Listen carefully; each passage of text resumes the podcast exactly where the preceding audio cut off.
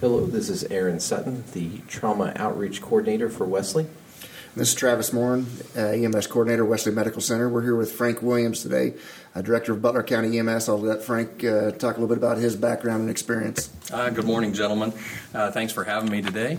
Uh, Frank Williams, grew up here in Butler County, Kansas, and started out my career in EMS as an EMT. And over the years, I've had some opportunity to learn about airway management, by way of becoming a paramedic, um, being a nurse, a flight nurse, and brings me back to Butler County as the, the director. So, awesome. Thank you, Frank. Glad to have you today.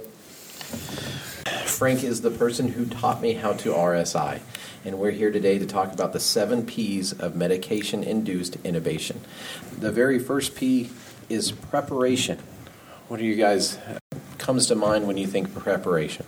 Well, this is something that uh, talked a little bit beforehand, uh, a little bit before the podcast. Frank and I both agree on, and Aaron as well, that uh, preparation is the the biggest of the seven P's, the biggest key there is. If if you're not prepared to, to go down this route, you don't have everything in a line, uh, then you're set, definitely setting yourself up for failure. So preparation is the the key to the seven P's. Yeah, I couldn't agree more, Travis. I think that this buys us time. This is um, best practice for the patients that we see, no matter what the situation, unless it's just a, a, can't ventilate, can't oxygenate situation, which would be an emergency. That may be an exception. But over my career, a majority of the patients have the most successful outcome uh, based on that first P. Absolutely. And so part of that first P is actually having all your equipment together. Uh, talk about having your patient on the SpO2. You want to have accurate blood pressure reading, uh, at least a four lead EKG done. Uh, you want to have your functioning IV lines, preferably two. Uh, one of the questions that we have had is Is an IO okay for an RSI? And actually, I think it's absolutely fine. Um, a humeral head IO would be even better uh, just being how the medication gets into the central circulation so quickly. So, but either way, an IO uh, of any of any type is, is fine as well for an RSI.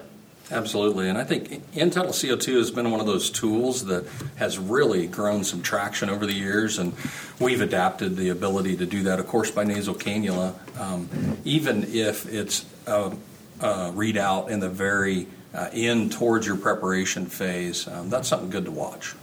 Yeah, absolutely. I couldn't agree more with the end-tidal CO2. It's something now um, that's such an easy procedure to do with the side stream capnography. Simply throw that on and get that end-tidal CO2 reading. Kind of gives you a good idea of where your patient at is as far as pre and post intubation. So before we talk about um, the video laryngoscope and what laryngoscope you're going to select, with preparation due to this uh, day and age, we got to consider uh, COVID. What extra precautions do you guys recommend that people going to intubate take due to COVID? Obviously, wearing some type of proper mask, you know, whether it's an N95 or whatever type of mask it is, uh, eye protection or a face shield, gloves, gown, etc. Uh, making sure that you're taking all the necessary precautions for it. Yeah, what a challenge. It, I never thought we would face such a focus on infection control in EMS. Um, of course, it's been there, we've trained on it, but the airway and being an aerosolized um, virus really tr- brought a new perspective, a lot of great ingenuity, and I think we've seen that, which is great in our world of both EMS and the hospital. But yeah, the N95 mask, um, PAPRs are another popular device to have on uh, during that time for us in the EMS world, um, the cross ventilation that we're able to do uh, mechanically in the back of an ambulance or having the doors open, uh, timing, again, the preparation of where you're going to do it, who's around you when it happens, and being just more conscious, uh, kind of a visualization of, wow, um, things could be out in the air if I manipulate this airway, and what are we doing to protect ourselves as we stand around here? And I think one of the great points you made is not only protecting yourself, but those that are around you for the intubation. So making sure that if you're in the back of that ambulance or if you're in the trauma bay, um, when this intubation has happened, then, and that you're in that area, that you're also protecting yourself and taking the same precautions that you would as if you were the person that was intubating. Yeah, Frank, you said your service has changed out what you normally use on BVMs and uh, modified your vents. Yeah, so HEPA filtration um, and being able to put an adapter on the exhalation valve.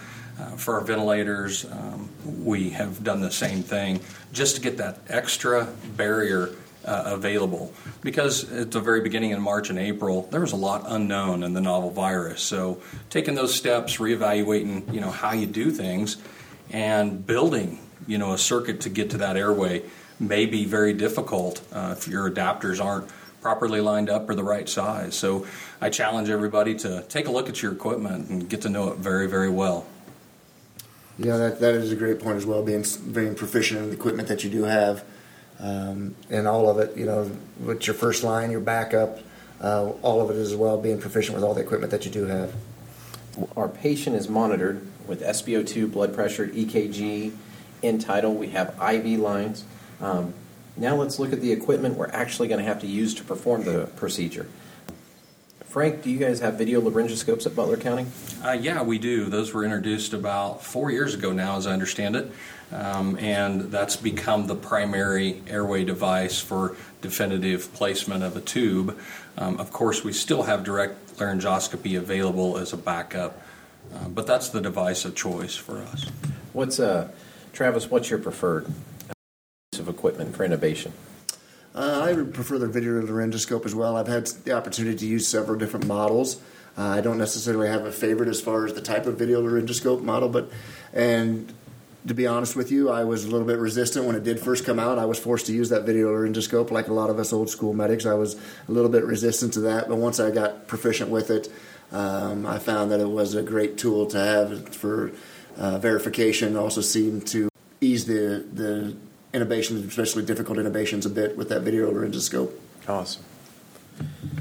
Um, so we've got our intubation equipment ready, our laryngoscopes. Um, endotracheal tube. You know, the things that really help out when you're selecting that endotracheal tube is I love the Broselow tape. I love anything that takes the thought out of what I have to do. Um, the Broselow tape is fantastic. Um, what else do you guys use uh, for preparation? Uh, talking about with the endotracheal tube, I always have the appropriate size, if, depending on based on the height of the patient, size of the patient's going to make my choice. Uh, I always go as far as usually to have half size below, half size above, and then of course my backup airway being whether it's a King or iGel or whatever your service uses, is having that backup as well ready to go. Yeah, I agree with Aaron and, and Travis. Um, you don't have to memorize a lot of these things like we used to old school. So please, please, please use your resources out there. Uh, other experienced people that may be around you in the room or in the ambulance. Uh, don't hesitate to bounce things off of them, especially with those difficult things like a burnt airway, for instance, and a, uh, or some type of uh, epiglottitis, or you know those really risky intubations that you're going to get yourself into. One of the things I want to mention as far as well with with the airways and the backup airway is that this that this is the point where you also have your equipment for a failed airway, whether it's going to be a, a cric kit um, or whatever you need to have out. But I haven't gone those so far as to have that out as well, and that's something honestly I didn't do early in my career. But as I went through the difficult airway courses, uh, I've had some difficult intubations. Uh, knock on wood, I've not had to cric somebody. I don't want to, but that is something that I'm prepared to do. And you have that cric kit readily available. So not only having those various sizes of tubes, your backup airways, but even your last ditch resort, having that cric kit available. Yes, always be ready for that one cric. One of the things I'm really happy to see change, though, when I was a paramedic starting out, was stylets were viewed negatively. One of the things I like now um, is that has all gone by the wayside. You put your ego aside.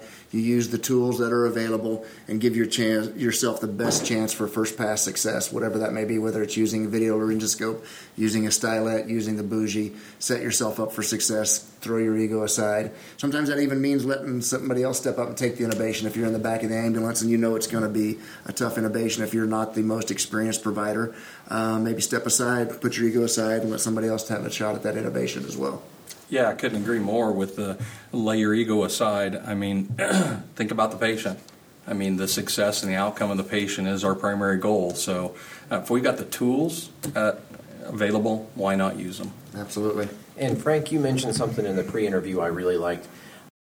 It's okay to just know the tools you have. You don't need every single airway tool out there focusing on one video and then your Mac, your Miller, your backup plan, or a couple other tools are great, but there's no sense in having a toolbox that's so heavy you can't carry it into your your circumstances. Absolutely. Master those tools that you have in front of you. And if you go to something new and more modern, then replace something. Don't just add it to your toolbox. Yeah, and I think a lot of that is Aaron spoke uh, in the pre-interview as well as a physician uh, who's, who talked about attitude when you're given that new piece of equipment, and rather than grumbling and fighting and refusing to learn it and, and wishing you had the old way or whatever it is, embrace what's given to you uh, and master it and become a become a master of that tool and use it as well. The second P, pre-oxygenation.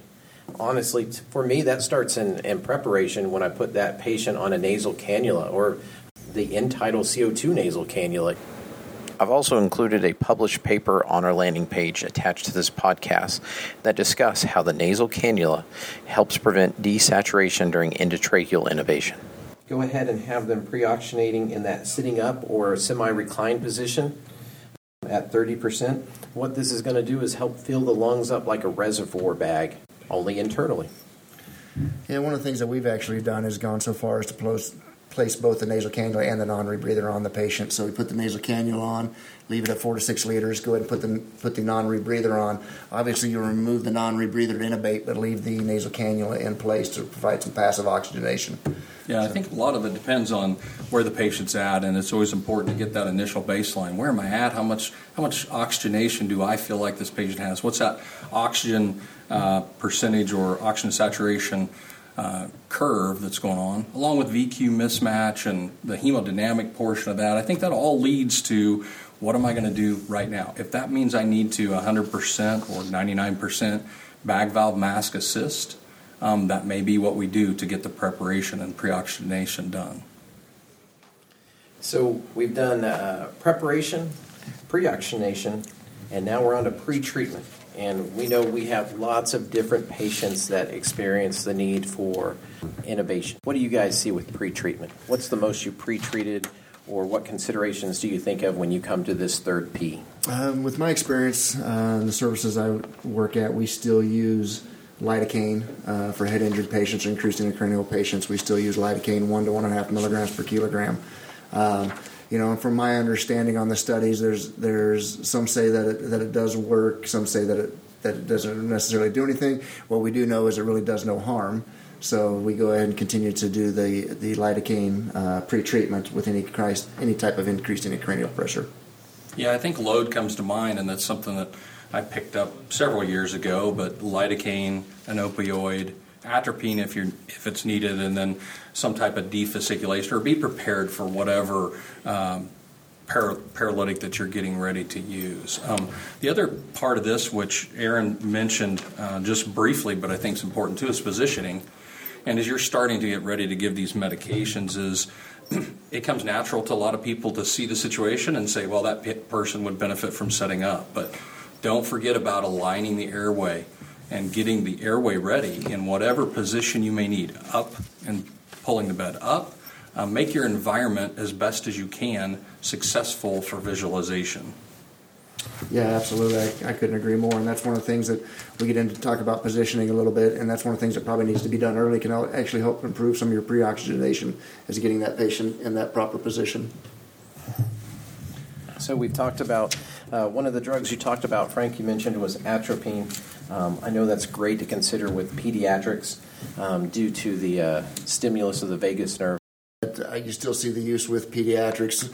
Uh, you do see some variation on the age cutoff that is being that it's being used, but that's one of the things that's still recommended and we still use as well in the field is atropine.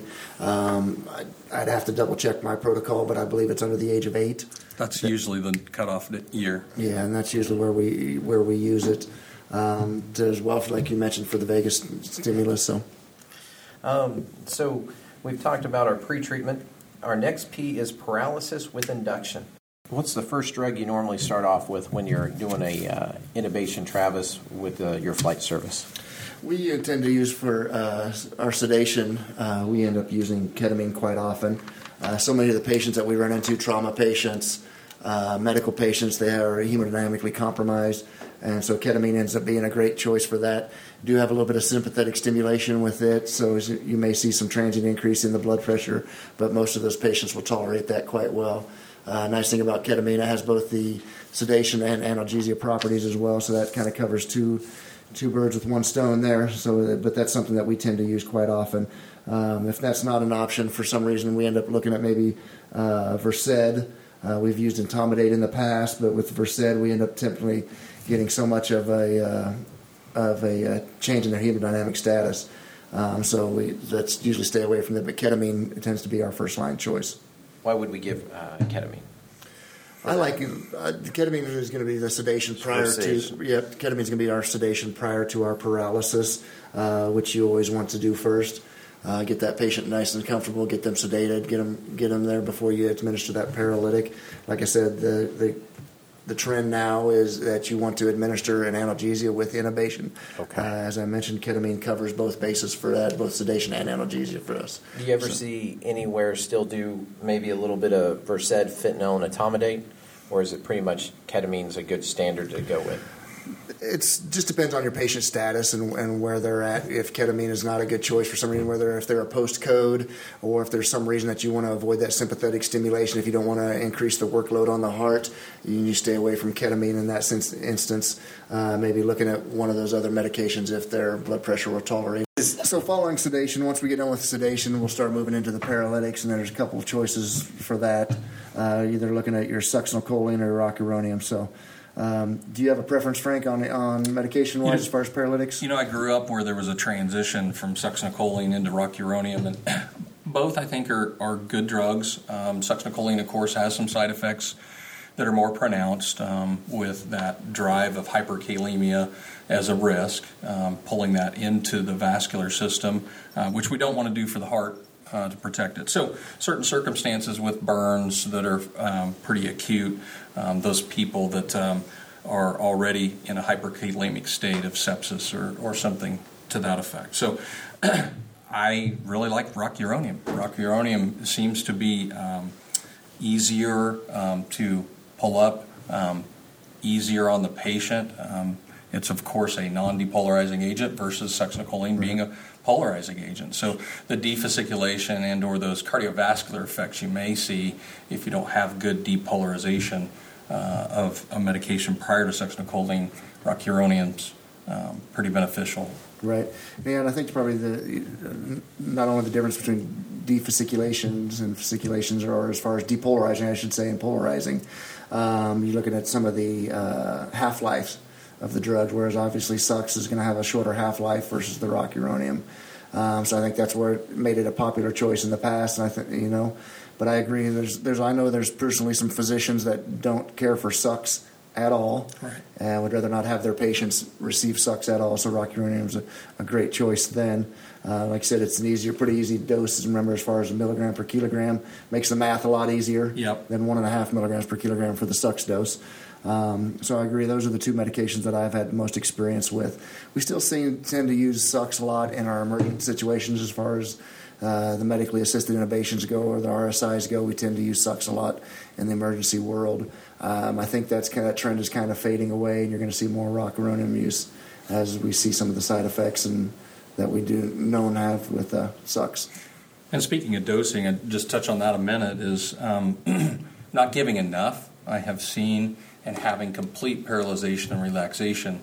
Um, that's a barrier to the successful placement of the ET tube. So I think those observation periods that you have, and Aaron started to mention that about positioning, but you have this time period where you need to look, listen, and feel and understand um, if the patient is truly um, having effects of the medication that you've given them in a positive manner. So.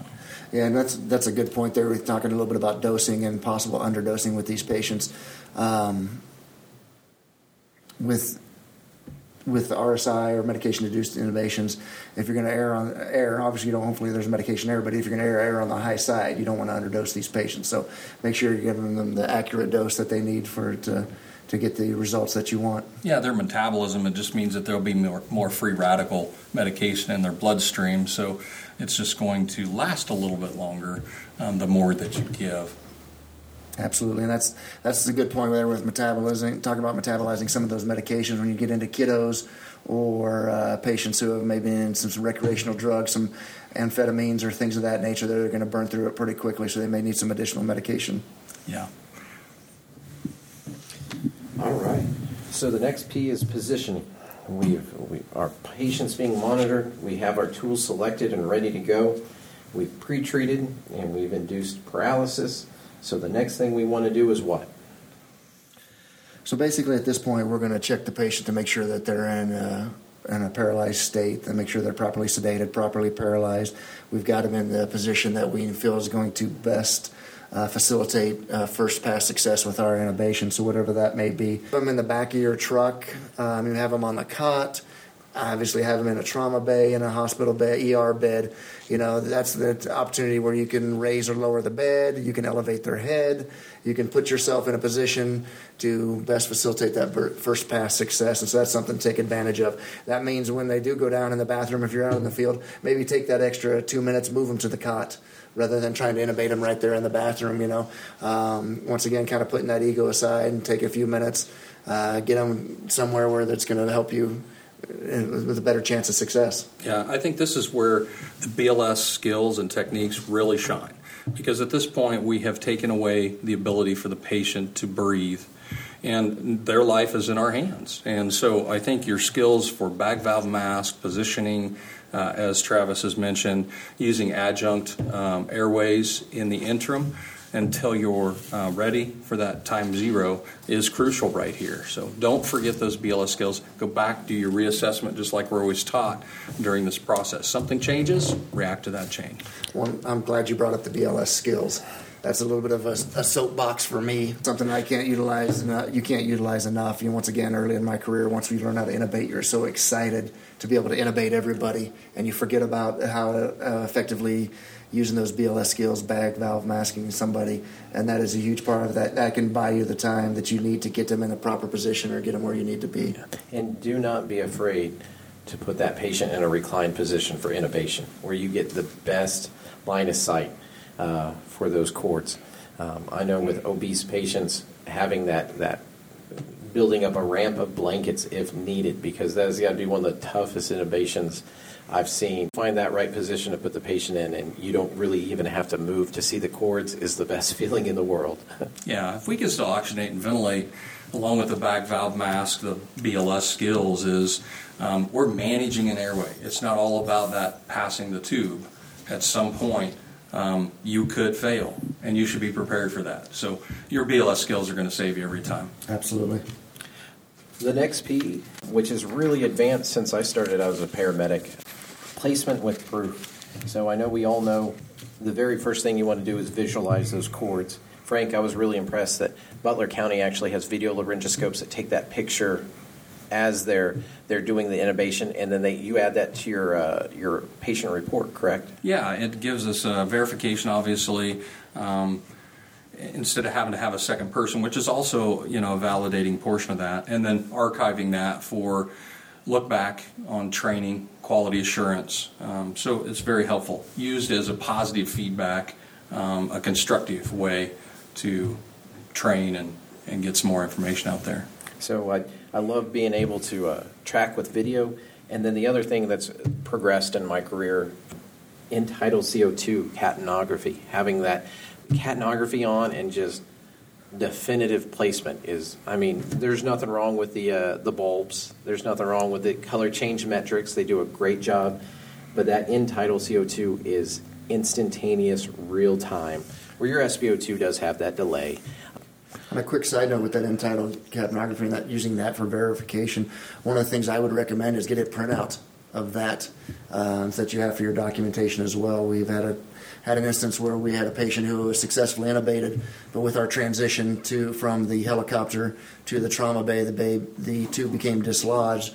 But I did not take the time to have a print off uh, to verify my tube placement. So they basically coined it as a or labeled it as an esophageal intubation, although we knew it was a successful intubation at one point, it just became dislodged. But so uh, obviously having that print off of that end-tidal capnography would be a great backup and something to include in your documentation.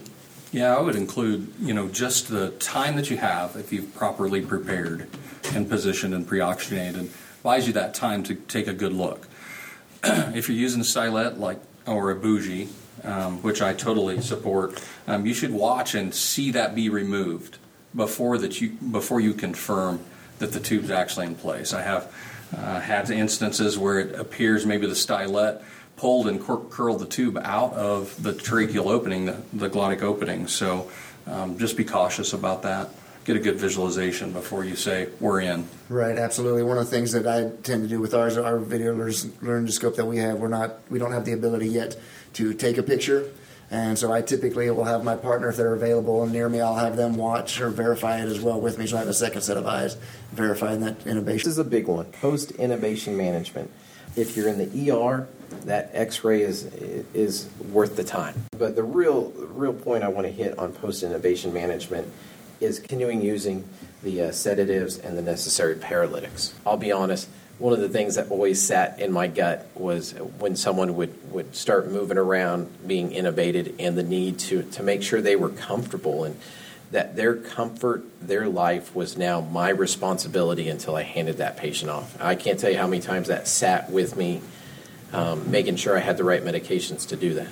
Yeah, absolutely. Uh, providing continuing sedation and analgesia for that patient, keeping them comfortable, keeping them pain free as well uh, paralytics as needed, which realizing I think that not every patient we paralyze uh, needs continuing paralyzation after the intubation. Some of them need to uh, just need that sedation and analgesia, and the others, then there's of course those that we may need to paralyze as well. So. Yeah, a couple points about that I'd bring up is one, the paralytics that Travis mentioned is it's not going to be the same paralytics you used for the uh, medication assisted intubation or RSI. Um, those are short acting. Those are intended to, to have time zero for placement of the tube, and then there are much better paralytics and ongoing sedation that can that can occur after. Um, the other thing about the placement that I would say is that watching from the second that you uh, pass the tube to make sure that you're owning that, or somebody is, an airway master of sorts who is responsible for that uh, from here on out. And if changed over using crew resource management to verbalize that to make sure, I mean, you've worked really hard to get to this point, um, make sure that you maintain that. Um, and as far as medications, you know, I was always of the habit um, to draw up those medications that I would need um, prior to paralyzing the patient, the ongoing sedation, uh, the ongoing analgesia, and the ongoing uh, non depolarizing paralytic because, like Travis mentioned, we're not sure if recreational drugs were a part of this patient's history necessarily. Uh, they may metabolize very quickly, and as Aaron pointed out, we do not want them to be able to feel or remember um, this event. And I also remember you teaching me. Uh, you're the reason I carried a permanent marker in my uh, uniform was to label those syringes because uh, they all look alike when you draw them up. Yeah, in the heat of the moment, make sure that you know what's in each one of those. Yeah. And the Mac check helps. oh my gosh! Yeah. Verify, verify once you've uh, done that cross check of uh, right dose, right patient, right time. Yeah. Um, and you talk about you don't know what the patient might have in their system. Uh, but there's also environmental things that could stop you from getting to that uh, definitive uh, ER bed. Um, an elevator slowing down, um, an ambulance uh, having a flat tire on the way there. Like, don't just think about the meds you need for the next 45 minutes. Think about the meds you need for the next three hours, even though you're hoping this will be 45 minutes. Um, I think we've all encountered that before. Uh, what kind of signs do you guys see with patient discomfort that, that tell you it's time to readminister? Looking for anything, of course, of any type of movement. Uh, you may have some tearing of the eyes, may have some increased vital signs, uh, increased blood pressure, increased heart rate, things of that nature. Looking for any signs of subtle, subtle signs of discomfort that it's time to resedate uh, and do some more analgesia for your patient. Yeah, I think the only other thing um, that I've seen is a train of four and or a nerve stimulator, um, mostly in the OR, but I know that there are some EMS services and there are some uh, ERs that are adapting the same things an anesthesiologist or anesthetist would use to just do a twitch to see how deep a sedation and or paralyzation they have. Well, you guys can find this list of our seven Ps on our landing page. Feel free to use it. We highly recommend you print it out and follow along. Uh, if you listen to this podcast, don't be afraid to do this with the team that you're going to intubate with. Um, I highly recommend if you get a new partner or you get new staff in your ER and you're one of those small ERs with um, people wearing multiple hats, this is a great way to go over a tough subject that requires a large amount of teamwork and dedication towards the patient's well outcome. Frank, thank you so much. Uh, Absolutely. Frank, thanks, man. I do truly appreciate your time and the information that you've given us today. If you guys have any questions about anything in the podcast today, we can be reached at travis.morn at wesleymc.com or at aaron.sutton at wesleymc.com. And by the way, we are available to come out and teach airway classes to your facility, agency, or service at any time. Just reach us at the email addresses I've given you, and we'd be happy to come do it.